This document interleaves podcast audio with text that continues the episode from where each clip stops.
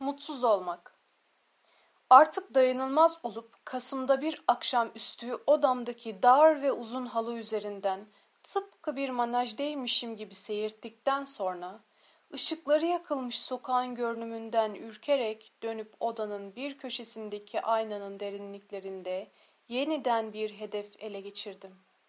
Hiçbir şeyin kendisine karşılık vermediği ve hiçbir şeyin bir çığlık gücünü kendisinden alamadığı yani bir engelle karşılaşmaksızın yükselen ve sustuğu zaman bile sona ermek bilmeyen çığlığı işitmek için yalnız ve yalnız bunun için bir çığlık koy vermem üzerine duvarda bir kapı açıldı. Pek acele, acele gerekiyordu çünkü. Aşağıdaki yolda duran arabanın atları bile savaşta gemi azıya almış atlar gibi gırtlaklarını savunmasız bırakarak şaha kalkmıştı. Henüz lambası yakılmamış zifiri karanlık koridordan küçük bir hayalet gibi bir çocuk fırladı içeri ve hafifçe oynayan bir taban tahtası üzerinde parmak uçlarına basarak dikildi. Odanın loşluğunda hemen gözleri kamaşıp yüzünü çarçabuk ellerine gömecek oldu. Ama birden gözleri pencereye ilişerek yatıştı. Caddedeki fenerlerin yukarılara saldığı buğular pencereye kadar yükseliyor pencere kasasının önünde karanlık altında serilip kalıyordu. Sağ dirseğiyle açık kapı önünde duvara yaslanan çocuk kendini dimdik tutuyor, dışarıdan gelen esinti ayak bileklerini, boynunu ve şakaklarını yalayıp geçiyordu. Kısa bir süre sonra onu süzüp "Günaydın." dedim ve karşısında yarı çıplak dikilmek istemediğimden sobanın korkuluğu üzerinde atılmış ceketime uzandım. Heyecanımın içimden gitmesi için biraz açık tuttum ağzımı. Yüreğimde bir öfke kabarıyor. Kirpiklerim titriyordu. Kısacası bir bu konuk eksikti sanki. Ancak bu konuğu da beklemiştim. Çocuk hillil duvar önünde aynı yerde dikiliyordu. Sağ elini duvara bastırmıştı. Yanakları al aldı. Parmak uçlarıyla duvarın pütür pütür beyaz badanasını ezmeye bir türlü doyamıyordu. Sahi, bana mı gelmek istediniz? Bir yanlışlık olmasın da. Çünkü bu koca evde yanılmak öyle kolay ki. Adımı bilmek ister misiniz? Üçüncü katta oturuyorum. Bu durumda ziyaret etmek istediğiniz ben miyim acaba? Sakin olun. Sakin olun, dedi çocuk omuzları üzerinden. Ortada bir yanlışlık yok. O zaman yaklaşın da kapıyı kapayayım. Kapıyı az önce kapadım, zahmet etmeyin. Hele bir sakinleşin siz. Zahmetin sözü mü olur? Ancak bir yığın insan oturur bu koridorda. Hepsi de kuşkusuz tanıdık kimselerdir. Çoğu bu saatte işten döner. Odaların birinde bir konuşma işittiler mi, kapıyı açıp ne oluyor diye bakmak hakkına sahip olduklarını sanırlar. Gündüzki işlerini bu saatte geride bırakmışlardır. Geçici akşam özgürlüklerinde kimsenin sözünü dinlemezler. Zaten sizin de bilmediğiniz şey değil bu. Şimdi izin verin de kapıyı kapayayım. Ne diyorsunuz siz Allah aşkına? Neniz var? Bütün ev dolsun isterse odaya. Bakın bir daha söyleyeyim. Kapıyı kapadım. Kapıyı yalnız siz mi kapayabilirsiniz sanki? Hem de kilitledim. O zaman sorun yok. Benim de istediğim bundan fazlası değil. Anahtarla hiç kilitlememiz gerekmezdi. Eh, şimdi burada bulunduğunuza göre keyfinize bakın. Benim konuğumsunuz. Tamamen güvenebilirsiniz bana.'' Çekinmeyin, rahatınıza bakın. Sizin ne burada kalmaya ne gitmeye zorlamak isterim. Bunu ille söylemem mi gerekiyor size bilmem. Beni bu kadar az mı tanıyorsunuz? Hayır, söylemeseniz olurdu. Hatta hiç söylememeniz gerekirdi. Ben bir çocuğum. Ne diye benim için kendinizi bu kadar zahmete sokuyorsunuz?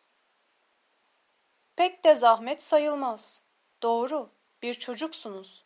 Ama hiç de pek küçük sayılmazsınız. Eni konu büyümüş bir haliniz var. Eğer bir kız iseniz düpedüz kapıyı kilitleyip benimle bir odaya kapanmanız doğru olmaz hani. Bu konuda tasalanmamızın gereği yok.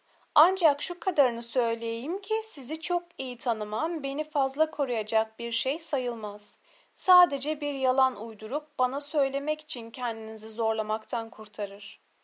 Ama bakıyorum yine de bana iltifatlarda bulunuyorsunuz. Bırakın böyle davranmayı. Size söylüyorum, bırakın. Sonra size her yerde ve her vakit tanıyacak kadar biliyor değilim. Hele bu zifiri karanlıkta.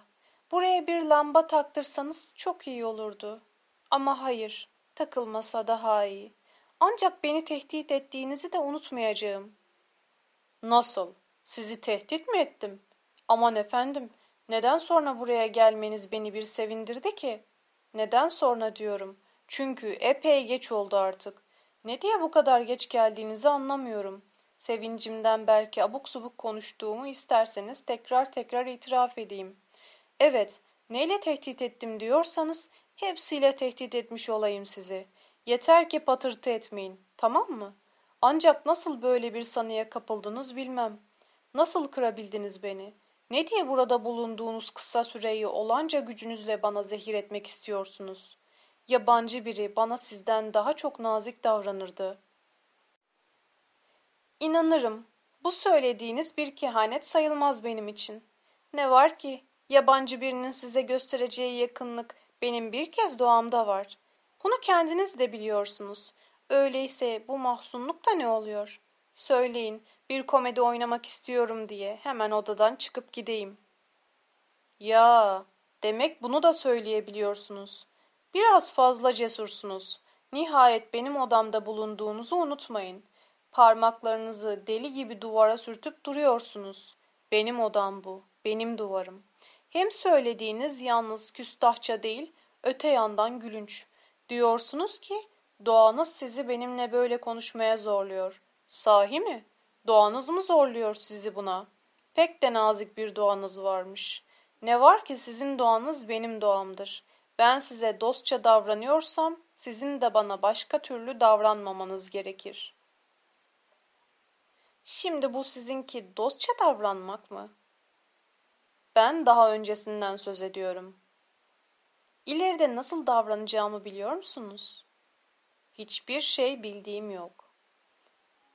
Ansızın komodine doğru yürüyüp üzerindeki mumu yaktım. O zamanlar ne gaz lambası ne elektrik vardı odamda.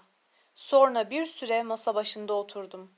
Derken bundan da bıkarak pardüsümü giydim. Kanepenin üzerinden şapkamı alıp mumu söndürdüm. Dışarı çıkar, çıkarken ayağım bir koltuğun bacağına takıldı. Merdivenlerde benimle aynı katta oturan bir kiracıya rastladım. İki basamağı birden işgal etmiş ayakları üzerinde dinlenerek ''Gene mi sokağa çıkıyorsunuz sizi çapkın sizi?'' diye sordu. ''Ne yapayım?''